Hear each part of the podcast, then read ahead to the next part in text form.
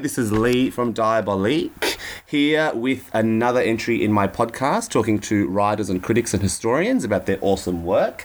And I'm very blessed and lucky today to have Jennifer Keishin Armstrong here. Um, Jennifer is the New York Times bestselling author of Seinfeldia, um, How the Show About Nothing Changed Everything. She also wrote the excellent um, uh, book all about the Mary Tyler Moore Show, Mary and Lou and Rhoda and Ted, and also a book on Sex and the City called Sex and the City and Us How Four Single Women Change the Way We Think, Live, and Love. She spent a decade on staff at Entertainment Weekly and has since written for many publications, including BBC Culture, the New York Times Book Review, Vice, New York Magazine, and Billboard. She also speaks about pop culture history and creativity. So, a very busy lady. How are you, Jennifer? Good. Thanks for having me. Excellent. It's great to have you on board. Um, so, my first question, and I just um, finished your uh, Mary Tyler Moore book. It's, it's one of those books I've always wanted to own, and I finally got around to grabbing it. Um, so, it was a bit of a delay on it, but I, I'm so glad I did because it's just brilliant. And oh, I, I powered through it in like three sittings. It's just so engaging and wonderful. Um, so congratulations on that. Um, I just wanted to find out about your childhood um, TV viewing because I feel like you and I are very similar. We grew up in front of a television watching movies and TV shows. So tell me about that. Talk me through that. Yeah, absolutely. I mean, and th- that's a huge inspiration for that particular book, the Mary Tyler Moore Show book, um, because I did watch the Mary Tyler Moore Show as a kid, and I think it is one of my first memories of watching kind of like an adult TV show, you know, like um, not Sesame Street or Mr. Rogers or something Right. like that. um, and I was little, um, and I I was not quite born yet when the show was actually first airing. Um, so I was born kind of in the middle of its run in the mid 70s. But my guess is I was watching it like in syndication. You know, when you're five, you don't know that. Yeah. Um, so Yeah. you're not really thinking that deeply about it. But um, I loved it. And I think it's very funny that I loved it when I was five because, you know, now looking back at it, I'm like, what was I so into? And I think it really is the women because what I remember so strongly is that I would, you know, play Mary and Rhoda. Yeah. And that basically consisted of me when I was Mary, I had like a desk and some desk supplies. So I was at work. And then for Rhoda, I would like put a headscarf on Right. and that's kind of it. Um, so, but it's it's really it's to me that's so telling because I, I was responding, you know, without obviously thinking that much about it at such a young age to just seeing these cool young successful single women mm-hmm. and that felt different to me from other things i had seen on television. Like and so i wasn't playing house i wasn't playing mom you know mm-hmm. like so many other female characters on television i was playing office. Mm-hmm. And um, that was really you know it's like when i looked back later and realized you know i became a journalist i lived in a big city by myself you know like i really patterned a lot of my life after what i saw there. So amazing. I watched that. I loved Rhoda too. Yep. And that was kind of a little more like I can remember watching that as a family when it was on at night um, in prime time. And then just like everything, you know, we were pre- we were a big TV family, and um, it was a time when you would still kind of all watch together as a family because you'd have one or two TV sets Mm-hmm. tops. Mm-hmm. And there's only so many options anyway right? It's not like now where the kids can go in a different room with their phone and watch netflix. Yeah. it was like we're all watching cheers we're all watching the cosby show at the appointed time. Exactly. and so that was big. That was a big thing in our family. And i also even remember watching like syndicated reruns during the day if i was homesick. So the brady bunch and courtship of eddie's father and that sort of thing Isn't that cool? Like it's we're so lucky in that regard. Like I- you know what I mean? Like I, I, I romanticize about Yeah. those days as well. It's it's just beautiful, and you're right. It's a communal thing. Watching it with your family is is really important.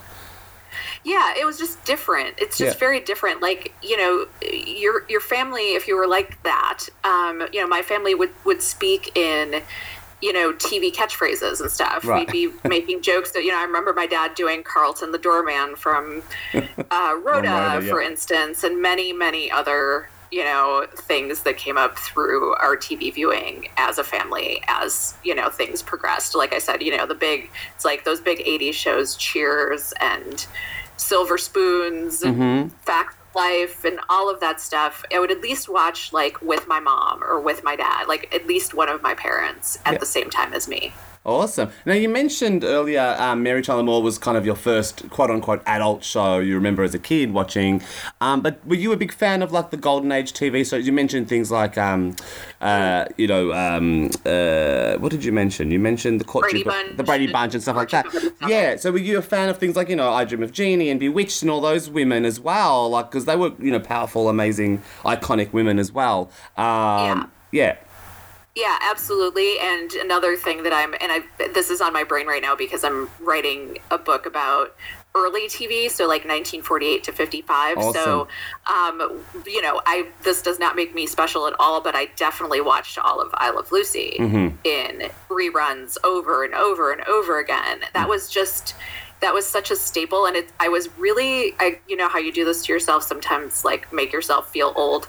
Um, but i realized recently that so i was watching i love lucy in like the 70s and 80s and that felt like ancient history right? Like it's black and white and it's you know and then i realized like that's the equivalent of kids today watching the fresh fresh prince of bel air or something like Yeah, yeah, a yeah. 90s show which is just shocking it's really it wasn't as far back in history Yeah, and also I think because we all grew up with what you know the Munsters at the same time as Facts of Life, and Right. you know what I mean. So Family Ties was on, but we also watched Leave It to Beaver. So it was all kind of for me anyway. It was kind of like a beautiful magpie's nest of wonderful stuff and like escapist TV where everything was kind of um, uniform. They all sort of seemed to have the same warmth and, and sweetness and depth, and I loved them all. Do you know what I mean? So Yeah. it was I could never sort of distinguish. Um, I mean, I could definitely distinguish eras for God's sake. How could you not? Um, but yeah, it was something kind of uniform and sweet that was all sort of sort of uh, uh, connected, I guess, or interconnected in a way for me. But um, that's really cool. Um, so Mary, so you talk about how Mary and Rhoda were kind of very iconic and, and influential on your own career as well, and also so left a major impact for you as a child viewer.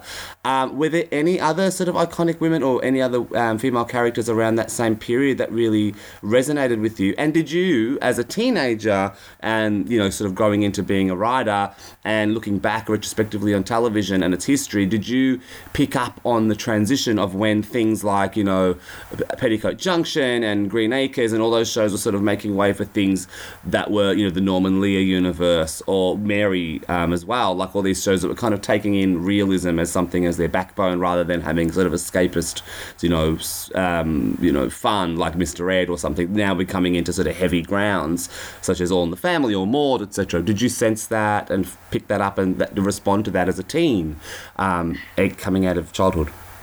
Yeah, I mean, I I was gonna say like All in the Family was big for us too. We mm-hmm. definitely watched that, and then I I rewatched it pretty early, I guess. In my like, I was a te- I was an early teenager when I was decided to like that was one where I actually remember, and maybe one of the first where I remember deliberately doing a rewatch. We all do this now because it's easy to do, but like I had to find it in syndication and I decided like I'm going to watch this every night at whatever time it was because it I that was when I figured out like the significance of it.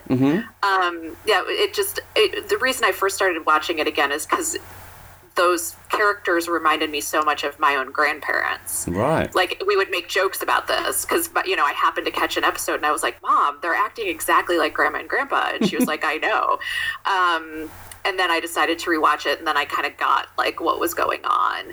And i feel like that might be one of the first times that you know it's like the first little inklings of wanting to be a TV historian when I grew up. And um, yeah, that was, you know, I did kind of then get very interested in that whole Norman Lear thing going Mm-hmm. on concurrently with the Mary Tyler Moore show Mm-hmm. and that team. There's like those two teams who were really making the greatest television of that, that time. Mm-hmm. And then, yeah, from there, you kind of start to notice, like, oh, these silly shows that I watched as a kid. That's. I think that might even be why they felt so old to me. Like that they were so. They must have been so far back. When in fact, you know, you mentioned like Gilligan's Island and that stuff. Yeah. Green Acres. Of course, I watched all of those in Yeah. syndication eventually. And it's weird. It's like when. How was I doing all of this? I don't even know how it all happened. But definitely watched all of those too. And I guess Nick at Nite and stuff. And it, it really. I think part of the reason those felt so old is that they they had a different idea about what television should be. And that was like the that total that age of like lowest no offense to those shows they can be incredibly entertaining but kind of that lowest common denominator you know there was definitely an idea among um, executives of the time that you had to really play to like you know just the most basic audience and just nice, pleasant, fun times, no complicated characters, nothing challenging, just fun. And, you know, it's that that's why it was such a big deal when they transitioned to mm-hmm. the Mary Tyler Moore show and All in the Family because it was such a different you know, completely different idea of what TV can and should be.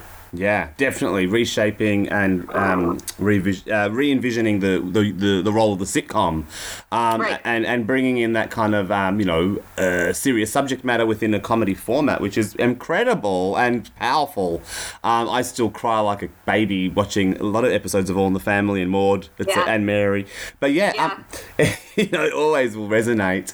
Um, so just going back to um, when you started work on Mary and Lou and Rhoda and Ted, what was the seed? Was there something that kind of made you go, you know what, I spent all this time watching this show, I know it back to front, I'm going to write you know this you know this dedicated book to its history and and it's because it's a beautifully written book. It's so it's so nicely paced and, it, and the tone's beautiful. It's so loving. It's like a really beautiful love letter to the show and to all the characters but also really honest and candid and there's some great insight into all the multiple stories regarding all the different people um, who are part of it. I mean the, the, the subtitle is all the brilliant minds who made the mary tyler moore, moore show a classic. And that's absolutely right. You pay tribute to them all and you you know give them amazing service and justice. But what was the seed? What how did you start this whole research? And you know where did it come from Well, thank you. I really that's that's really nice to hear. And um, I mean, it was this was such a like clear, specific because it was such a passion project. So passion projects always have good origin stories. Um, so there's two big things. One was that I had a breakup. I canceled my wedding and Ooh. moved to a small apartment by myself in New York City and had a tiny little TV and a DVD player at the time and decided I was gonna um, I don't I don't think it was even on DVD actually now that I'm thinking about it. I think I decided like I found the Mary Tyler Moore show in reruns and decided to like TiVo it and rewatch it.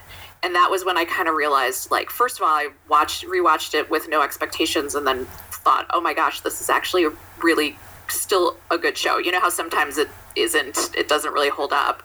Um, I felt like this really held up exactly to the like modern standards, which is incredible, and saw how much it resonated with me because here I was like about Mary's age, doing the exact same thing, working as a journalist. The whole I was I even had a fold out bed, like a fold out sofa bed, like she did. So that was the first part, and then the second part was that I also, when I was at Entertainment Weekly, which was that time, um, wrote a lot about women in comedy, I guess, especially like a big thing that was going on then was the the rise of Tina Fey, Right. and so I talked to Tina Fey a lot, and her her Julia Louis Dreyfus, a number of other women, um, you know, would cite the Mary Tyler Moore show as their inspiration, which Wow. makes sense Yeah. because what else was there, right?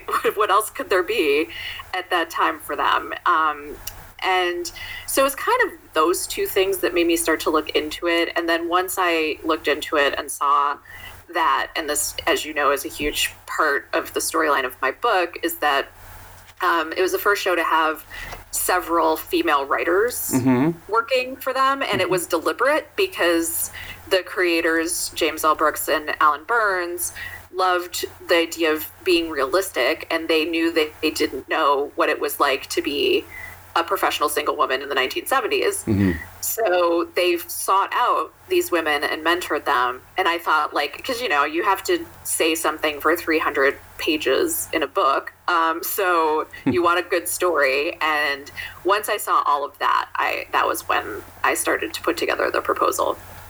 Awesome. So, um, so people like Treva Sil- um, Silverman and um, uh, Susan Silvers, they're amazing, amazing, influential writers. And then, of course, if you look at television history, you've got these incredible women like Susan Harris, um, you know, Linda Bloodworth Thomason, all these amazing women.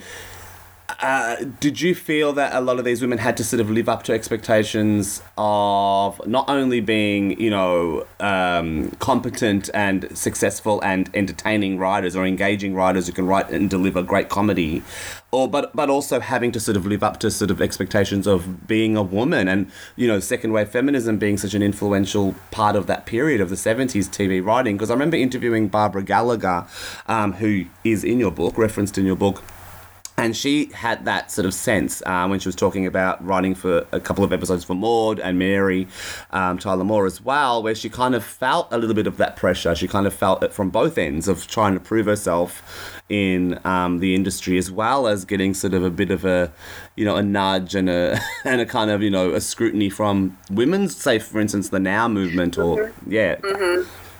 Yeah, that was. I mean, that was huge and short. I'd say like the middle of the run of the the show, and I guess probably the middle of my book. Um, you know, that starts to really. It, it isn't there at the beginning. It's kind of funny. It's like they're sort of fighting just to get this thing on the air Yeah. as something about a single woman. That's a big deal.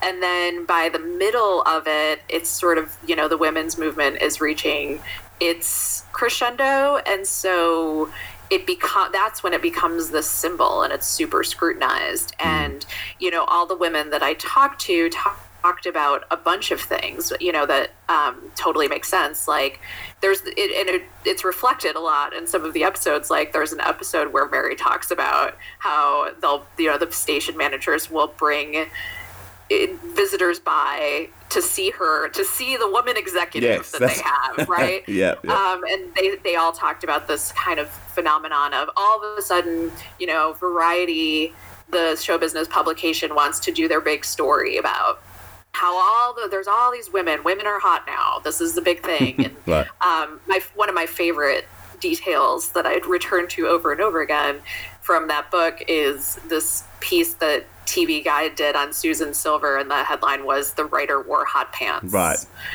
Um, Which is the name of the really- chapter in your book. Yeah, yeah, that's right. yeah, there really is a picture of her wearing hot pants by Mm-hmm. sitting at a typewriter um, to accompany because it's like this is the game you had to play. You know, you had to kind of like. I mean, you didn't have to. I guess you could Mm-hmm. say no. I'm not going to be the writer who wore hot pants, but it's like this is this is what they want from you, and it's if you want to get ahead and you want to you know increase your profile and there's nothing wrong with that it's just like Mm. this is this is how it's going to be is like there's going to be a bunch of stories where the tone is essentially like golly gee whiz can you believe there's a lady who can write a show you know a comedy show Yeah.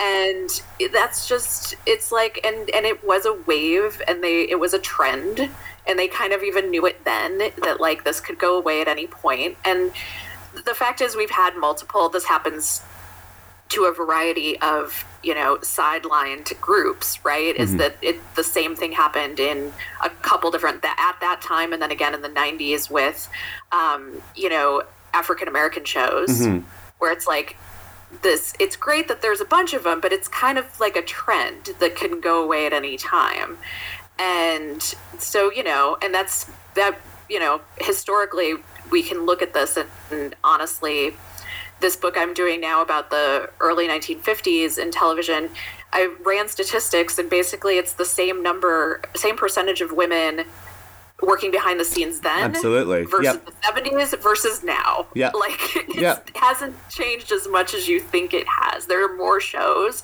which means we have more women to see out there, but the percentage is not any better. Mm-hmm. And the only thing that's really changed significantly is that at least we can have pretty you know, we have a much bigger variety of women. We have sort of more complicated and damaged female characters that Yeah. we're allowed to see now, things like Fleabag and stuff like that. Um, so that's changed, but the actual percentage of women, you know, making this stuff has not gone up and down significantly. It's like the Mary Tyler Moore show had the vast majority mm-hmm. of the women writing for TV comedy at that time. Mm-hmm. I want to ask you about because you talked about how the producers wanted women on board to write about this, you know, this female-centric show about a woman protagonist, um, and because I remember uh, talking to Richard Vaczy from the Golden Girls, uh, he was a head writer and producer on that show, and we were talking about how most of the writers on that on the Golden Girls were men, and they were also very young men. they were all like in their twenties and thirties, but there were definitely women writers, of course, etc. But he was talking about how um, he never understood the idea, which is kind of common thought now, that people who are that character or reflected of that character or kind of resemble that character in any kind of sense um, should be the ones writing. And I, I and he doesn't agree with that because it should just be about empathy and writers. Like writers are creatives and they can write about whatever. You should, you could be a, a white um, Jewish woman, but and you can write a black TV show. By all means, go ahead, do it. Um, so I, I kind of agree there as well. I think it should be, you know, if you are a writer and you actually have empathy and you understand characters and you know how to create characters, go for your life, write what you want. Um, but what's your stance there? I think I feel like it's absolutely warranted for Mary Tyler Moore, but then. Uh, You know, just having the right writers, I think, mattered um, when the show sort of took off. What, what are your thoughts there? Yeah, I mean, there were and there are plenty of men who wrote for that show Yeah. who were were absolutely brilliant, Yeah. right? Yeah. Um, and the men who, you know, the the showrunners like uh, Jim and Allan, Mm. just I mean, that's why that show's so good. Is it's it, that's why it hold, holds up. I think is because of their sort of ethos of character driven comedy, and it's just a very beautifully made show. Um, you know, that said, there's a bunch of anecdotes in the book, as you know, Yep. just even the tiniest things like the tiniest details like there's the one of my favorites is just susan silver talks about telling them like mary would never say i'm going to go wash up That's right. for dinner like that's just not a woman thing Yeah. and that's such a tiny or the, another one of my favorites and i think this is her too she's such a good storyteller um, that that she talks about going in for one of her first pitch meetings with them and telling them about being a bridesmaid. And she's like they thought i was a genius. And she's like i wasn't really a genius. I just told a story from a woman's perspective that men didn't know about Right. and it hadn't been told three million times before so they thought this was brilliant and hilarious and so that's you know i and there's a million of those examples in the Mm. book of you know them taking their own lives there's some there's thing i think from rhoda there's there's a writer who talks about like you know difficulties with her mother and Mm-hmm. all and it's it's specific to that experience and it, it you can detect it you can detect it's wrong like the washing up when you're part of the group that's being represented if they get it wrong you know. Um, so i think it's a combination and probably the best situation is to have a combination of like great writers and people from that group also because you know you do want to especially when you're talking about marginalized groups i think that's the key too. It's like of course probably I mean, we have a bunch of examples of like you know in literature white men writing beautifully about other groups but it's nice if we could also give the other people a chance to write about their own experience you know Sure. um, so I don't want to be too hardcore about it, but I also think that there's an, an advantage to um, having that authenticity, having sometimes even, I mean, this is just, I just thought of this now, but I feel like sometimes even you'll find that the person within the group can kind of go farther because Right. they know they know where the boundaries are in a way that you know the white man writing about a black woman might want to be careful, which is fair. yes, you should be. but, you know, it, it, they know exactly how, you know, actual life is in that skin. So I think there's definitely, you know, and this comes, this has come up, and I think, well, not maybe not my Seinfeld book, but, um, all of my other books, it's like this comes up all the time. And actually, even in Seinfeld, because I talked to the men, you know, it was mostly male staff uh, who wrote for that show, and I asked them about writing for Elaine, and it was interesting because they kind of were working on the theory that they would just give Elaine stuff from their own lives, and it totally worked. And it's one of the reasons she ended up seeming like this incredibly liberated character at the time. So Right. it works always. Yeah, absolutely. And also, the flip of that is, you know, some of the greatest heterosexual romances on film and theatre and stuff have been written by gay men, um, and some and some of the greatest, you know, um, black characters are actually conceived by white people. You know, so it all, it all throws around. It's a, it depends on the quality of the writing, really. Um, but Yeah. you're absolutely right. I think the you know um, certain dramaturgical input might be necessary at, ti at times because I loved hearing about all those stories about the good times, you know, um, meetings where Esther Rolle was, you know, really kind of um, pissed off many a time with the, the writing and the scripts, and Yeah. that that was also balanced with her disdain for the JJ character, sort of taking off as this kind of catchphrase, as you know. Um, Right. yeah, so that's that's interesting because he became a commodity really, and sort of ruined the show. Um, Right. Um, but I, lo- I love good times, and I, I, I- I mean, it's it's a great. I watched a lot of that yeah, as well and um, love love that show in in all of its incarnations and I think I probably did as a kid I'm sure I enjoyed the sort of big character of JJ but I understand their concerns and that's a really good example though of just like having people around on on the set who can say like absolutely not you cannot say that or Right. whatever you know like like putting their foot down and saying this this is you know there's a difference even between uh, you know, we wouldn't say wash up, and then there's also like this is absolutely offensive, and you cannot say this. So Right. it's good to have people around who you can run this stuff by and understand their experience. totally. So one major thing, one major factor of Mary is that she's decidedly single, amazing, you know, which is phenomenal, amazing to see. Um, and that last moment in the last episode always breaks me, where she, you know, talks about the the group being her family and to feel less alone, etc. It's real. It's just too much. I did a lecture recently on very special episodes, and I closed with one of, with that, and the audience was in tears. But I did my job. Yeah, Um, but be- before her, we had the lovely uh, Marlo, Marlo Thomas in That Girl. Um, did you were you a fan of That Girl, and did that kind of did you feel like that was kind of like a little bit of a foreshadowing of what will happen with Mary? They're very different shows, very different women. But what do you feel about That Girl in comparison to Mary Tyler Moore? yeah. Um, it's funny. I think it just was like a timing thing for me that I missed it a little bit. It was a little bit before what you know, just like what we were talking about. That Mary was sort of a little more like there right when I was five. Yeah. Um, whereas that girl was already a little bit past. But um, and it's funny because I always have to had to do like verbal gymnastics when talking about the Mary Tyler Moore show because you can't say this is the first show about a single woman, right? That's not true. Um, so you always have to like caveat it with that girl. But there are differences that I think make. I, I think that sh- that girl's great, and Marlo Thomas is like an ama- like she's been an amazing feminist activist her whole life. She's amazing.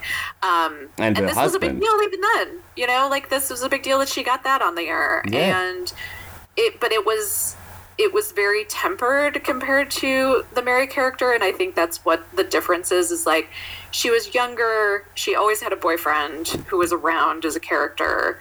Um, she was still like kind of dependent on her father to a large extent, and you know, so it's it's just a little bit different from that bracing effect of seeing a woman who is over 30 who is truly independent mm-hmm. and professional and making her own way. And also not like it's interesting because there are dating plot lines but mm-hmm.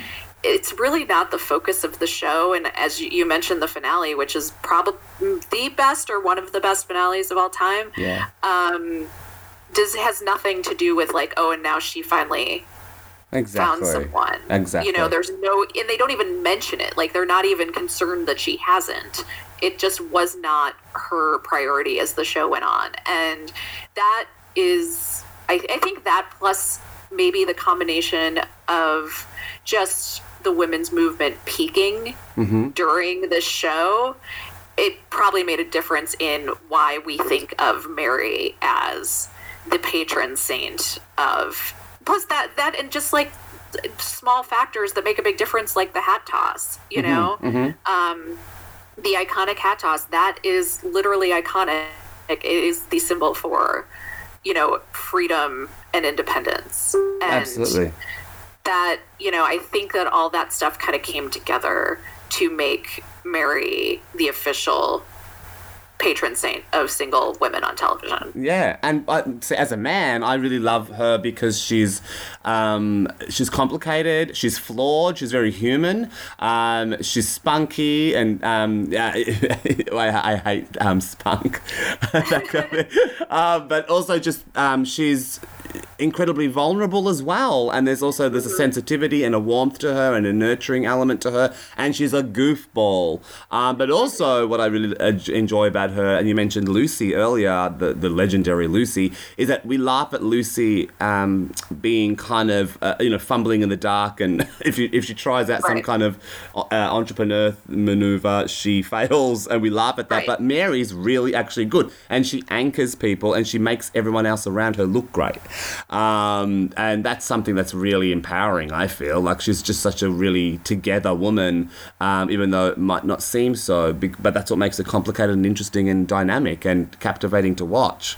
Um, so i think that's interesting about it. what are, what are your thoughts on mary as a person um, as opposed to being a symbol um, do you mean mary the character? The character, the character, yeah. who played her? Yeah no, the character. And then we'll start talking about ms. Okay moore. those are two different things but but also both have answers. Yes. Um, yeah i definitely think you know they did it's she's still in that wheelhouse of like they had to have the good girl character right? But i think i responded to that a lot i think because i was a midwestern good girl mm-hmm. so i think that's a that has a lot to do with why i responded to her initially and continue to because i I related to her struggle to kind of stand up for herself. For instance, that's a thing that is is a common thread for her is being at work and increasing, you know, getting increasing responsibilities and having to assert herself. yes And that's something she struggles with, and it's how she's different from her best friend Rhoda, for instance. And you know, I think that all of those things. you- She's. This is why they were so good. Like this is why Jim and Allan were so good. Is they made. I mean, not just her, but all of those characters that are unbelievable characters. They're mm-hmm. just really good at that. Mm-hmm. And they were very interest. Their only interest. They talked about this over and over to me was making a good character-driven show.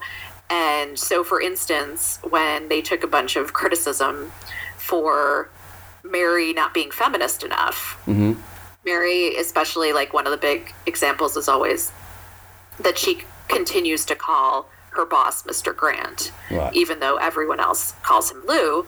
Um, they felt very strongly, and I think they're right, that that's what she would do. Yes. That's just who she is, and Yeah. they're not going to change that to make her a better feminist symbol. Yeah. And so that's and what, and what does like that even those- mean, right? Like everyone, everyone, yeah. everyone's feminism is their own. It's all in, you know. In, Right, Yeah. right. And it's just, it was a weird time. You know, it was this time when the feminist movement was so heating up, and, Yeah. um, you know, they, that's what, ha- that happens to a lot of, you know, symbolic characters. Incidentally, I think of like Will and Grace Mm-hmm. and how that show took a lot of criticism that could be right, but whatever, you know, um, took a lot of criticism for not being, you know, it's like Jack's too stereotypically gay, Will's not enough, not gay enough, you know, all Right. of this stuff. Yeah. It's just when you're kind of a pioneer, when you're one of the first, people want a lot from you. And so it ends up being that you're never going to be quite enough. And in this case, they were just very, it's interesting because they, even when I was talking to them for this book, you know, it's so this is early 2010s and this is a show from the 1970s and they still were like very they wanted to be very emphatic to me that they had not set out to make a feminist show. Right. So they were still kind of like I th- I interpret that as you know it was like they just were still kind of reeling from all of that you know feedback that they took mm-hmm. back in the day that they hadn't done it right. And so they were very emphatic about this was not our intention you know and it's kind of cool that that's how it worked is that they didn't intend that. They just made a good character of the time who was a woman mm-hmm. dealing with these issues. And it, it in retrospect i think it plays better because of that. Like one of my favorites is when she asks for equal pay because she finds out her predecessor in her position made more money and was a man. And she ends up getting a raise but she doesn't get equal pay. She doesn't get the same amount he did. And that feels very realistic to me. Like Yeah. that's that's actual life you know? Um, so yeah i think i think in that way they ended up doing a really good job of just continuing to focus on yes she's dealing with some issues that are in the zeitgeist right now. But we always want to make sure that she does it in a way that feels authentic to that character. And it feels like she's a real person. It really does. She is. She's very much a real person. Um, and also, you're absolutely right in saying that she um, transcends being just a slogan for a movement, um, which is what a lot of people probably thought she should be. Um, and that's what happens. You're right. These characters get sort of uh, pigeonholed into doing that. It's interesting, just to, to digress for a second, you mentioned Will and Grace. Did you ever see a show called Brothers? Um, it was on Showtime during the 80s. No Oh, you got to check it out. So it's basically Okay. three brothers. Um, the eldest brother runs a sports bar, um, and the youngest, bro- the first episode, the, the youngest brother comes out as gay on his wedding night. Um, and, and it's the first sort of show to really have a recurring um, gay character, a main gay character. And the best friend, his best friend that sort of teaches him, I guess, quote unquote, teaches him the way of the gay, Right. is this kind of um, throwback to like a sissy um, pansy character from the 30s, you know, that kind of effete Franklin Pangborn type character. But he is so political and he basically is the strongest character in it. And it's kind of like this empowering, you know, effeminate gay man um, that sort of really does, um, uh, is a big predecessor to Jack. So it's kind of really interesting to check that out because it kind of plays up the power of those, those kind of stock characters. Um, and Mary's not a stock character. Mary is a, you know, she's a leading character, a leading lady character who's complicated and not a cartoon or a caricature, even if it's a caricature that, you know, transcends what they're supposed to be about or their prescribed, um, you know, role. Um, so I really love the fact that she has so much going on for her, and that's part of the writer's work as well, of course, and you know, um, Jim, etc., as well as Mary herself, um, real life Mary. so can you tell me about? Your thoughts on Mary as an actress um, in and outside of the TV show? Because I do want to talk to you a bit about things like Ordinary People uh, and stuff because it just blows me away. But yeah, just Yeah. uh, Mary Tyler Moore as an actress uh, embodying this role of Mary. And how? yeah, it's uh, so, yeah. it's so um, I think she's really fascinating, and I think the dichotomy is fascinating, especially because weird. There's just weird stuff around the fact that it's called the Mary Tyler Moore Show. Um, That's like a do you know throwback I mean? to 50s So- stuff, isn't it? It's like the Loretta Young Yeah. show, yeah. Yeah, and that makes sense. It was their their biggest selling point at the time the show started was that she was on it. But I think what makes it weird is that people will say like, you know, if you if people wanted to like make a reference to that character, they very rarely use the the name Mary Richards. Um, they don't say like, "Oh, who are you, Mary Richards?" They say, "Oh, who are you, Mary Tyler Moore?" You know, um, or the hat. You know, if you think of the hat toss, you think the name Mary Tyler Moore. And she's she wasn't like her character. Um, there were some. I mean, I, there's always some base. You know, there's always some similarities, but um, I feel I feel like in a way, my perception is that she might have been the most different from her character of all the people on that show. Yeah. Um, she did not identify as a feminist is the biggest thing, and mm-hmm. kind of wrestled with. I mean, she wasn't anti. Mm-hmm. Like she certainly did um, appearances and things, but Valerie Harper, who played Rhoda, mm-hmm. was a Yes. self-identified feminist and was on the cover of Ms. Magazine and did events with Gloria Steinem and was a lot more of like, and her character too, especially when she got her own show, talked about being a feminist talked about getting Ms. Magazine. Yeah. Um, Mary d- was very reticent to do that. Um, she talked in interviews a lot about it. This is an extremely typical like line of the day was kind of this. She was like, "I love men." People thought that if you were a feminist, you like couldn't like men or something. Right. And you know, I love men. I love being married to my husband, Grant Tinker, who ran her production company. Um, she felt like she liked being a little bit different in that relationship. Um, all very typical you know feelings of the time but not certainly not on brand for feminism and yeah it's just very interesting on the by the same token i think she brought a lot of herself to the character and is one of those very interesting women right who say those things and then but she does have her own production company with her own name on it Yeah. and a huge hit television show and many people talked about how and this is common people always say this that kind of the, the star sets the tone on a set and so if the star is crazy or whatever that's what it's going to be like. And if they're grounded and professional that's what it's going to be like. And i heard nothing but good things about that about her leadership on that set. She was very generous. Um, that's why that could be such a wonderful ensemble show. She people talked with awe over and over again about how um, you know on some shows if like the star would want all of the best lines. Yep. Would often give them away in fact she'd be like that's actually about a rhoda line you should give it to her Yeah, I love that section in your book when you t- detail that. That's that was really that was lovely, like really warming to hear that. Yeah. right and and how i mean like valerie talks a lot too about how much mary helped her because she was valerie was not a very experienced on camera actress at hmm. the time she was a stage actress Yeah. and so mary helped her with that i mean mary is like like it's important to remember she already had just been an iconic character not that long before on Yeah, television yeah. you know to have two in a row like that to be on the dick van dyke show as an iconic tv wife Mm. i mean really like the, a new kind of tv wife who you know shockingly wore pants That's right. um, Yeah. it was like a big deal at the time. Like they were, that was a, a significant. It doesn't look like a step forward now, but the fact that she was like this young, hip wife who wore pants and they kind of had like a sexy relationship, Yeah, like yeah. how they were into each other was new Yeah. for TV. It wasn't they didn't bicker. It wasn't Lucy and Ricky, and you know that was new in itself. And this is another new thing for her. So you know she's bringing a lot, and I think it's interesting too. Like I think it probably helped people accept her character.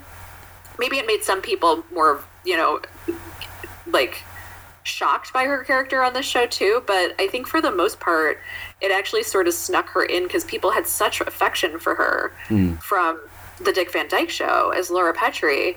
And here you know then she can kind of sneak in and make america love this. I mean at the time it's shot like the the early reviews it's one of my favorite um my, one of my favorite things in most of my books is the early reviews are almost always wrong on Right. these shows, Yeah, and yeah. they're hilarious, you know. And this, the, these were no exception, where they were all like, "She seems kind of desperate and single," and it's like she's Jesus. definitely not. That, like you're reading something in there that isn't there yeah. um, you know, and they're very worried about her being single.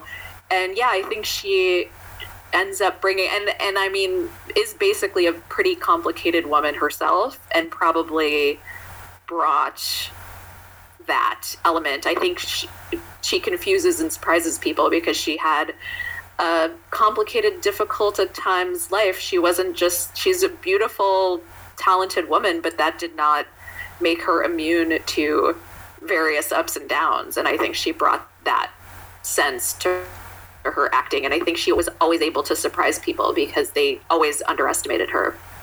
Yes, definitely. And she, you, you mentioned how Mary herself would always sort of offer the best lines, or, or you know, better lines to other characters if it was more fitted. Um, and also the way she bounces off other characters. She's really, um, you know, proactive, but also really good reactionary, a really good reactionary character. Um, Someone that can sort of bounce back and, and, and take the take the joke or deliver the, the setup for the joke really well. Just amazing, like a really flawless performance from her all the time. Um, and I love her. The, best thing is the her banter with Lou and just their, their love for each other and his fatherly kind of warmth and love towards her and just her respect, her deep respect for him and his mutual respect for her, even though sometimes it might become across as sort of, you know, they're, you know, toe to toe, but they, there's such a mutual love for them. Ed Asner, what a legend. What what are your thoughts? I mean, what a genius man. Uh, talk to me about him. What's when, what, what did, when did you sort of fall in love with him? Would you say? Oh God, this cast is like legends only all the time. Exactly. Um, It isn't is. it crazy? It's crazy. Like It I, is. it was, it was such a, it was such a. I still sort of can't believe that I got to interview all those people. Do you Mm. know what I mean? It was just, especially something from your childhood. There's something extra special about that, and Yeah. it was really surreal to like one of my favorite moments from doing research for this book. Besides the absolute like life affirming fact that I got to spend an hour having tea with Valerie Harper.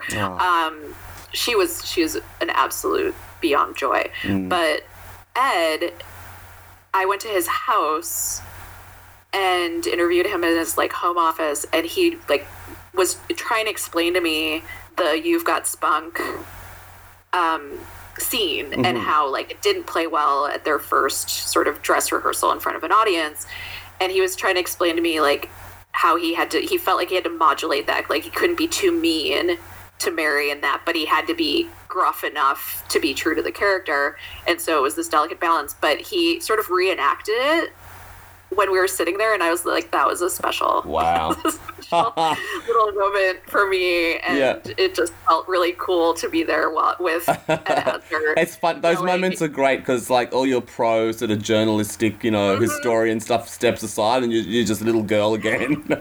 yeah, I the, mean, the, the fan. Crazy that I got Yeah. to hear him say, "You've got spunk to me," and I mean, I think he's told that story a lot, so I am not the only one. Right. But it still was pretty exciting, and he is such a character. You know, mm. Ed himself is mm. such a character that um, you know they're all that way though. They were all really like very specific and like i said i think a lot of their characters really do reflect pretty closely mm-hmm. to a lot of the you know everybody always wants to say no i'm nothing like my character because first of all they don't want to be identified that way and second of all they you know they're actors and they're doing a job and we need to give them credit for that but he, i think he was more like that character than many of his other characters. I think a lot of his other characters were sort of bigger and not as complicated, whereas this was like he got to play both of those, both the like big, loud, gruff guy and also show us that he had heart Yeah. Underneath, which was I to me some of the greatest stuff on that show. Absolutely. Is when um, we start to see Lou's veneer crack. You know, my favorite stuff from him is when he's getting divorced. Mm-hmm. And it's so these actors are so good. They're not just funny. That's one of the great things about that show is they're all acting for Yeah. real. They're not doing it's sort of what you're saying and this is no disrespect to Lucy. She revolutionized television, but like Lucy is our first big icon and she's such a broad Yeah. character. It wasn't about like Lucy's inner struggle. It was about her physical comedy, right? Mm-hmm. It wasn't about like we never got into like, but why does she want to be Yeah. a star? Yeah. What is going on with like why doesn't Ricky want her to be one? Like we never we never really like, Yeah. And it's interesting just talking about the whole idea of comedians doing drama or dramatic pieces.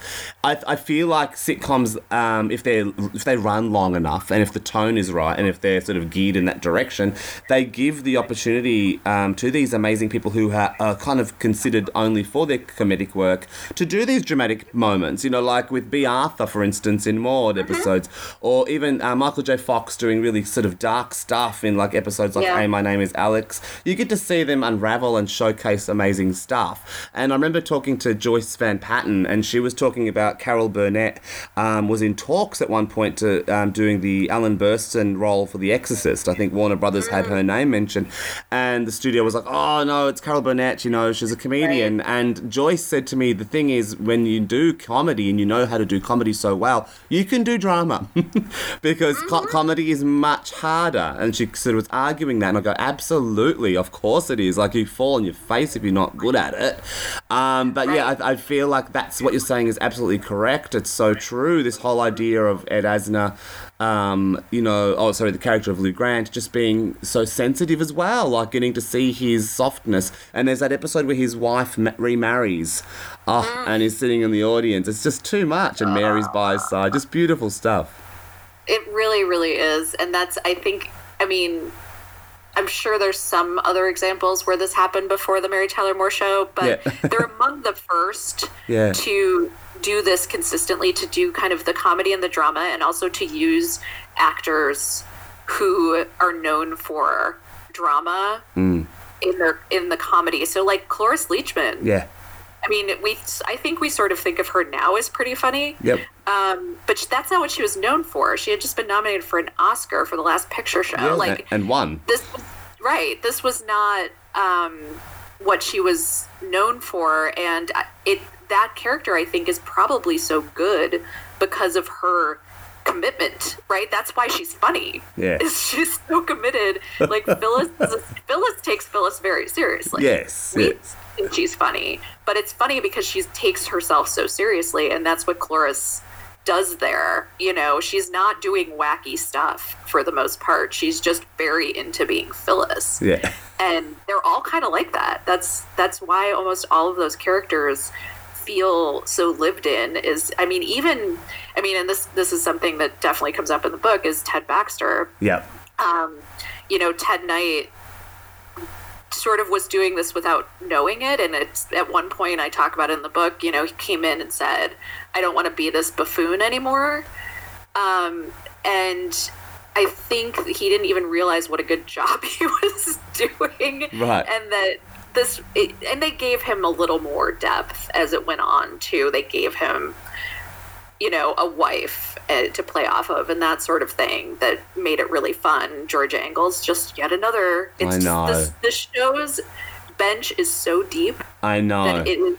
And we haven't even talked about Betty White. Exactly, exactly. Well, let's backtrack. Georgia Engels breaks my heart. It like because she's just she's just divine, and you just want to hug her.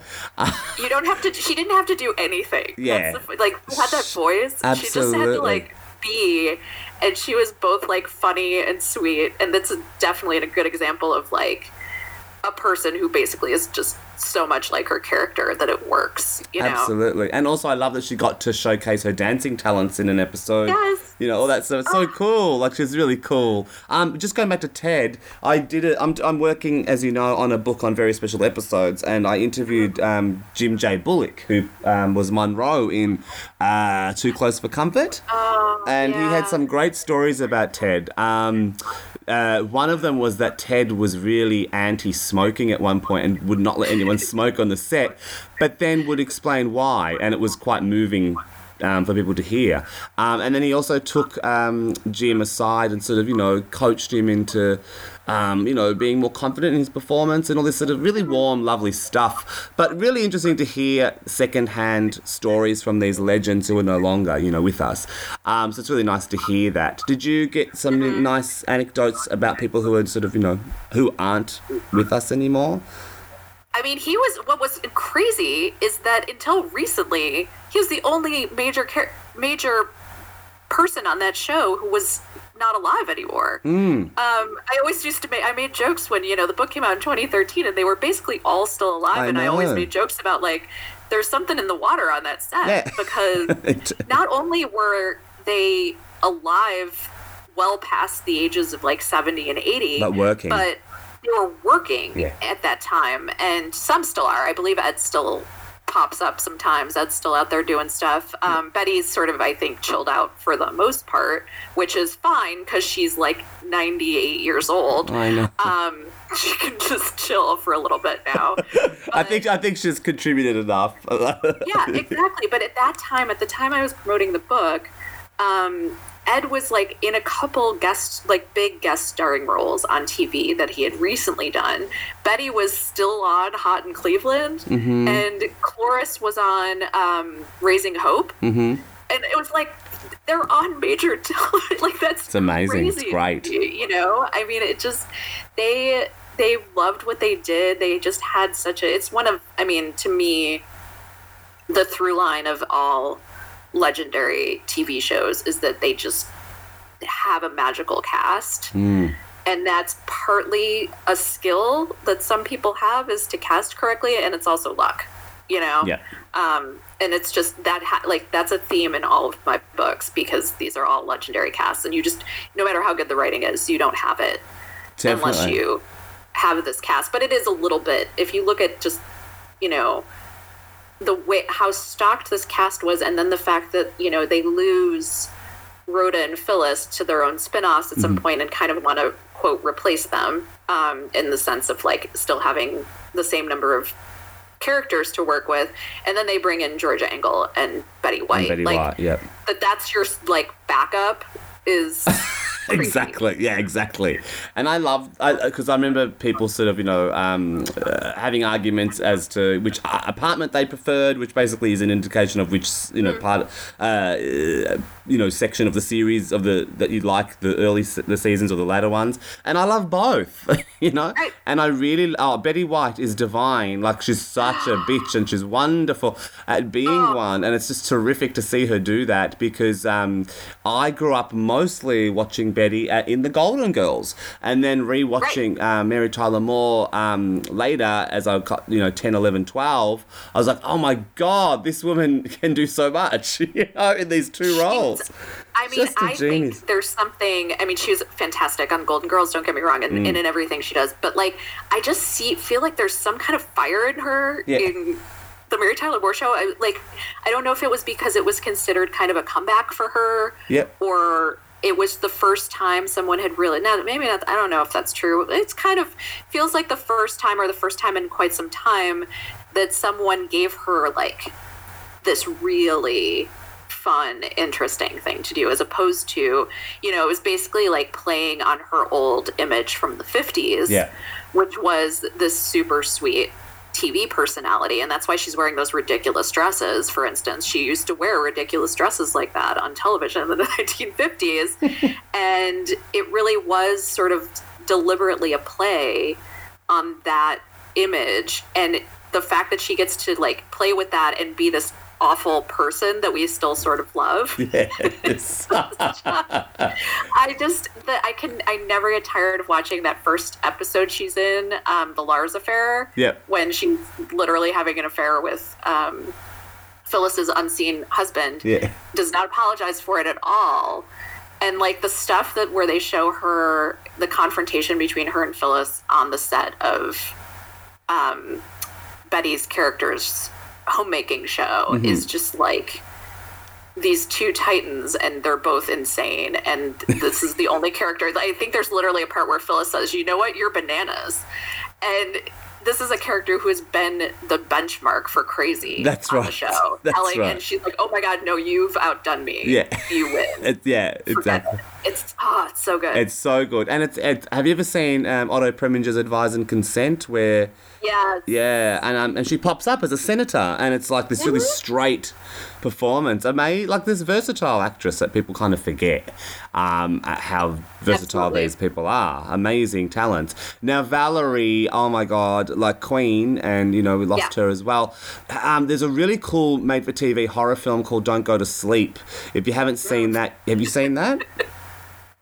i don't think i have i think Oh. i remember just like coming across it in my research Oh, you need to see it. She's amazing. She's Okay. a powerhouse in it. So she basically she's the lead, and it's her and Ruth Gordon, um, and Right, Dennis okay. Weaver. So it's like yeah, it's just powerhouse women all the way. Um, and she's amazing in it. And she's got it's it's a possessed child film, so her daughter's possessed. Stunning.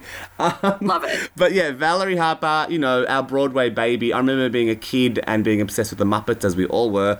And her episode of the Muppets just always, you know, brought a tear to my eye. And her doing the Broadway baby number where she changes over different outfits. She goes to Mae West, Yeah. she, but just so cool. What was she like that hour having tea with her? Like that is friggin' awesome. Yeah, that was really big for me because as while I identified with Mary, like I was saying, I I really loved Rhoda, and I Mm. think it's because I like aspired to be like her.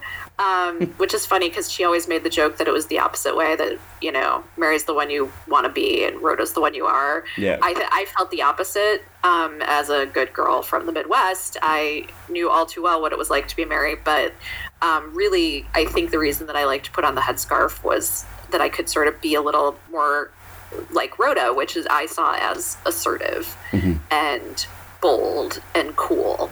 Um, and I just that's what I so it was very exciting for me to meet her. And um, she was also just really sweet and generous and helpful. Uh, so that's you know it's that thing about meeting your heroes. And um, in this case she exceeded my expectations like she's the one who called betty and said can you you know you should talk to this woman for a book. Um, Lovely. did that with some other people and just and she loved like she was really excited by sort of the book and the feminist themes and celebrating the women who wrote the show and all of that stuff. So um, that was nice just because she really lived up to everything Awesome. Isn't that isn't that a blessing to have that? That's really freaking really awesome. That's very cool. I love the Rhoda spin-off show. I'm sure of course you do as well. Yes. Um and Nancy, my god. So I've got there's uh, I did a book on 70s film musicals and I go from 70 to 80 covering all film musicals as well as made for TV musicals and I cover 1980 as well and I talk about Fun. Can't Stop the Music and I interviewed Valerie Perrine and Valerie said um, that Nancy Walker would sit in her trailer and chain smoke and watch soap operas and then people would come to the door and go um, you know you need to direct this movie and she'd turn around and just scream at them direct it yourself so tracks. so I just wish I got to meet her eh, you know that sounds amazing that's what i want her to be like yeah exactly did you love her as the mom? I love her and I love Harry Oh. Gould it's just so beautiful they're just great Uh, everybody. I And mean, Julie- Julie Kavner. It wasn't a perfect show like Mary, Mm-hmm. but I think for me it was. That's another reason that Valerie was so special to me. Is like I think they were. That was more of my entry point because, like I said, I remember watching that. You know, when it was on prime time, and um, didn't really understand. Like I didn't get everything. I like I it was not affected by the fact that she got a divorce from Joe or anything. Um, I just sort of liked all of those people, and that's another one where they really did have a lot of great people is as the core cast and i think it made it work a little better you know what i mean like when they had to weather that like her getting married and then divorced from joe yeah worked okay because they still had you know the sister character and the parents and you know you were still sort of connected to all and, and carlton the doorman for that matter Yeah. so Yeah, absolutely. And he gets his own cartoon spin-off, I mean. um, so Brooks, what do you, you're a fan of Taxi, of course. You mentioned Taxi pops up in the book. That's another like you're talking about the the lightning in the bottle casting thing. That's another Yeah. example. And that you know that struggled in the first season because they had that extra character. I forgot his name, but there was the yeah i can't remember either you know yeah you know the guy yeah. Who, um, I always feel bad for these. There's there's sometimes is this person who's like, Yeah. you know, kind of not quite right for the show, and they get kicked off, and then everything p- takes off, and they're left out of it. Yeah, that's pretty upsetting. Um, so Mary's career. Oh my god, I've got to mention, and you talk about it in your book, the made-for-TV movie that came out like in I think early two thousands, um, Mary and Rhoda, where they reunite. What are your thoughts on that, personally? Because I I, I, I caught it and accidentally on television. Go, oh my god, awesome, let's do it. It's so it's so cute. Like it's Yeah. really cute, and I kind of think it's a bummer that it didn't work out. I think it was maybe a little before its time or something. I don't know, just not quite. Talking about the lightning in a bottle, this one didn't work, but um, it's sort of too bad because I think there's no reason it shouldn't have worked. You know what I mean? Like if they had had maybe the right writers or the right showrunner or something to that effect, maybe it would have worked better. But I enjoyed the movie. Like Yeah. I feel like it didn't. It wasn't very well respected when it happened for some reason. But you know, I don't know. Maybe maybe now it just seems more like plausible because we're in the age of the reboot mm-hmm. that you can you can see now you'd be like why like that would be one of the first things i would want of all of the things they're rebooting i mm-hmm. mean why not that one at least it was good and it would be different and it would be you know older women kind of like you know getting through life at a totally different stage of their lives and still having that friendship. And also those, uh, you know, those, those actresses, the reason that worked so well is because they were real friends and also had incredible chemistry together. So it could have worked. It just didn't quite happen the right way, I guess. Yeah, it's unfortunate. Um, and of course, Mary's turn in Ordinary People. I mean, this is, you know, Robert Redford having the amazing idea to cast her against type. Um, You know, she's been known as America's sweetheart, and then she plays Beth Jarrett, who is most certainly not America's sweetheart. What, what are your? When did you first see Ordinary People, and how, how did that sort of make you? You know, were you very young when you saw it? Like, were you when it first sort of came out, and and did it sort of you know make you have a jarring idea of Mary? Like, what, what were your thoughts there? I think I didn't see it until I was an adult and I read the book, and it, it's one of my favorite books. And then that's when I was like, oh, I think that's that movie that she, you know, is one of those. And, um, but yeah, it's stunning. And I, I love, I mean, I think the reason that that story about Robert Redford casting her, and specifically the story is supposedly that he sort of saw her walking on the beach. You know, this is what happens when you're like a star living in Malibu. Um, and thought like, oh, it'd be so interesting if if we cast her as this terrible mother, um, because he was imagining her the way we all did, which was this sort of perfect person with this perfect life, which wasn't true, but that was how people sort of saw her, and. I think it's interesting that he specifically was using. It's like almost every sta- big stage of her career is a play on the previous image, right? It's Yeah. like the the Mary Tyler Moore show plays on her Dick Van, you know, uses the goodwill from her Dick Van Dyke image to sort of sell this new kind of woman, and then this idea of her as this together, perfect life woman who everyone loves is then used to sort of undercut this this terrible mother character and i think it also sort of goes with a theory that i have about people playing terrible people. And i think that if if the person playing the terrible person is a really good person mm-hmm. it it comes through anyway and it makes us like them despite Right, their character being terrible. I think of like julia louis dreyfus right. playing a number of awful people, really a succession of worse and worse people. Um, Is like she in Beethoven? she is, isn't Yeah, she? Elaine- Yeah, yeah. You know, Elaine is not great, but then No. she, Selina Meyer is is really another level. Right. And she's such a sweet person in real life. Right. That you know, I think that somehow, and I think of also like Tony Soprano as a very Yeah. Good example. Like Jim Gandolfini, by all accounts, is like was like a saint, Mm-hmm. you know. And I think that this might be a similar thing. Is like she's both bringing the goodwill of the public from her other characters, and this inherent like goodness. And then she's playing because if you had, I mean, that is a tricky character. She is not likable. Who's that? Elaine or No, or Beth? Beth Jarrett. Yeah, yeah, yeah.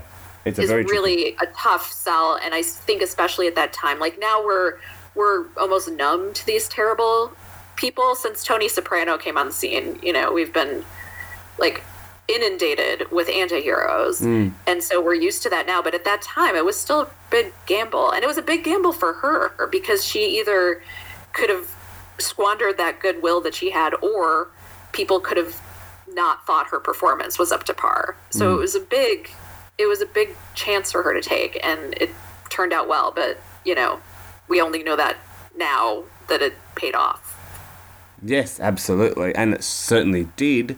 Um, you mentioned Elaine, and you've done a whole book on Seinfeld, which I've yet to read. But do you feel, and you talked about likability?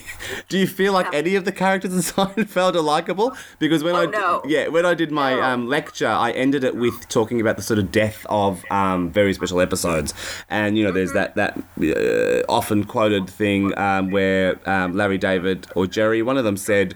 Um, you know, we don't have any messages, no touchy feely, blah blah blah. Um, no hugging no learning that's it. Thank you very much. Um, I'm paraphrasing geniuses here, but um, at the same time, Seinfeld's going on. You have things still running on- air, like Blossom, which you know every third episode was a very special That- Blossom. really I, that isn't that peak very special episode because that's what i think of Oh, absolutely. Um, where Yeah. it sort of reads like an after-school special um, Right. all the time. And the thing though with Blossom is she's likable, um, and the char- her father's likable, and I guess Joey's kind of likable and Six. Whereas, Yeah, he's where, whereas Seinfeld, they're just really these awful people, but you love them. So what? Right. So how do you feel? The likability transcends with these characters, and um, and spending time with them and writing a book about them, who are these people who are all so friggin' awful. What what do you think sort of makes them um, good case studies or interesting characters to sort of discuss and dissect and analyze if they're um, so awful, however um, you know complicated they are? I mean, Is it their I think a huge neurosis? Part is that they're just they're funny. Yeah, um, like very very funny. I, I think that helps a lot. And this is another one where in retrospect it doesn't look like it's hard but like it was a huge you know everything about that show is like a huge experiment. And no one it shouldn't have worked and no one thought it would. And this is a huge reason that you know it's only if you can be as funny as jerry seinfeld and larry david that you can get away with that i think um, especially at that time like if those were just obnoxious pe- four obnoxious people not being that funny would not have worked. Right. it's just that they were very very entertaining to watch and that's another dream cast i mean. Yeah, just stupidly great and really i mean I, jerry's talked about the fact that he does not he acknowledges he is not the world's greatest actor and so he needed to be surrounded by three like absolute world class the best ever actors. And so it, i think it's that if they were not good if it were not funny and they were not good. And this is also i think it really goes it's like Jason Alexander too, um, by all accounts, is just a really, you know, actually good person, and you can even kind of see like he's kind of a goofy musical guy. yeah. Um, he's not that character. He's not George Costanza, but I really feel he's another that's very similar to um, Lou Grant, where it's the if he commits to the seriousness of George Costanza as an actor Yes. and that's what makes him funny, right? Yeah, I yeah. mean, he he's really actually acting the whole time. It's not like a bit he's doing. He's he is George Costanza, and he takes George Costanza very seriously, and that's what's funny Hmm. about him. And so I think it's just another of these magical, you know, and then they have like the nice gift of Michael Richards being a physical comedy genius. So, um, yeah, there's just there's Absolutely. a lot And Jason Alexander, Jason Alexander is so old school, um, you know, um, musical theatre guy. Like I love that he did The Burning, the slasher film in the early '80s, and then went on to do Sondheim's um, "Merrily We Roll Along." You know, there, there, there, there's you know amazing versatility there. What a wonderful, you know, all rounder. It's awesome. Um, but you mentioned, um, you know, Lightning in the Bottle casting, but also that show is so remarkably um, blessed with just scenarios, these great setups of really mundane, innocuous things that just irritate these characters or force them into positions where they have to sort of make, you know, shitty decisions or whatever. So Right. that, that whole, the setup stuff in that show is really strong and, and you know, incredibly inventive and innovative as well because you know sort of uh, throwing itself into the whole idea of a show about nothing when it is about a lot of stuff. It's it's just yeah it's smart smart stuff and probably one of the last of its kind really. I don't know what's really sort of followed off after seinfeld that's been that much of a sort of influential sitcom. I can't really think of anything else post that show that really had that kind of i don't know that drive or that pull or that that innovation. Can you? Well, you for think? sure. No, I mean everything that came after it is different. Yeah. From what you know, like the, it changed. It really, really do. I really do think it changed everything Yeah. in terms of comedy and like. Even the you know, formats, even like the shows became, you know, no no studio audiences or no canned laughter, and it was just, you know, and quirky took over. Right. Yeah, and that's i mean you can never i mean the if you try to directly imitate seinfeld it doesn't work because you just can't but so everything that came after is basically if like there's elements of it in 30 rock there's elements Right. of it in the mindy project there's you know it's like and and i i maintain that they even made way for like tony soprano as Right. we were talking about like i think they prepared america to love a, a murderer, you know, um, because before that there just was not the belief that you could have terrible people as main characters, and it turned out it worked and people loved it. So now all we get are terrible people on television. This is it. Just an endless slew of anti-heroes, as you said. Yeah, I want to um, close. This. this has been wonderful, Jennifer. Thank you so much. Sure. Um, we need to collaborate on stuff. Um, Absolutely. Yeah. Um, I wanted to ask, as someone who loves television is, and is as, as obsessed with television as I am, and you've you know made this awesome career as a historian on TV, do you feel that it's hard to sort of express or to, to, to, to bring your friends or family on, on the same ride as you? Um, you know, if, if you're if you're if you're obsessed with Mary Tyler Moore, can you tell you know your friends to be the same? Is it hard for you to sort of you know sell that to them who who might not be interested in Mary Tyler Moore or not know who what that show you know is about and you know what it sort of embodies? Is that does that make sense? Is it? Is yeah, it, yeah. It, it, it, I think that's my job, you know, and Yeah. it's what I like to. That's what I'm trying to do is essentially like explaining to people um, why they should care about this stuff. I do obviously believe that what we watch is super important. Um, otherwise, I wouldn't do this. I try really hard to stay away, for instance, from like trivia. I'm not saying it's fine if you're into that and like, you know, trivia contests are fine. I'm not saying that, but like, I always want to write a book that tells you what is important about the show, like why there's actual meaning. Because if you think about, especially how much we consume now, it's actually more important than ever. It's Yes. like the stuff is in our brains and makes a difference. And we see study after study say, you know, it increases empathy if you watch someone's story play out who's different from yourself or you know these things really we've you know the famous like joe biden said that will and grace made gay marriage happen and i i you know it's just joe biden saying that but still i think there's some truth to it Right. and you know I, I think it can be it is really important and we should take it seriously and that's what i try to do. Um, so i've actually gotten a lot like a lot of people for instance the mary tyler moore show is a great one because some of my friends are really too young to have picked that up you know when it was on.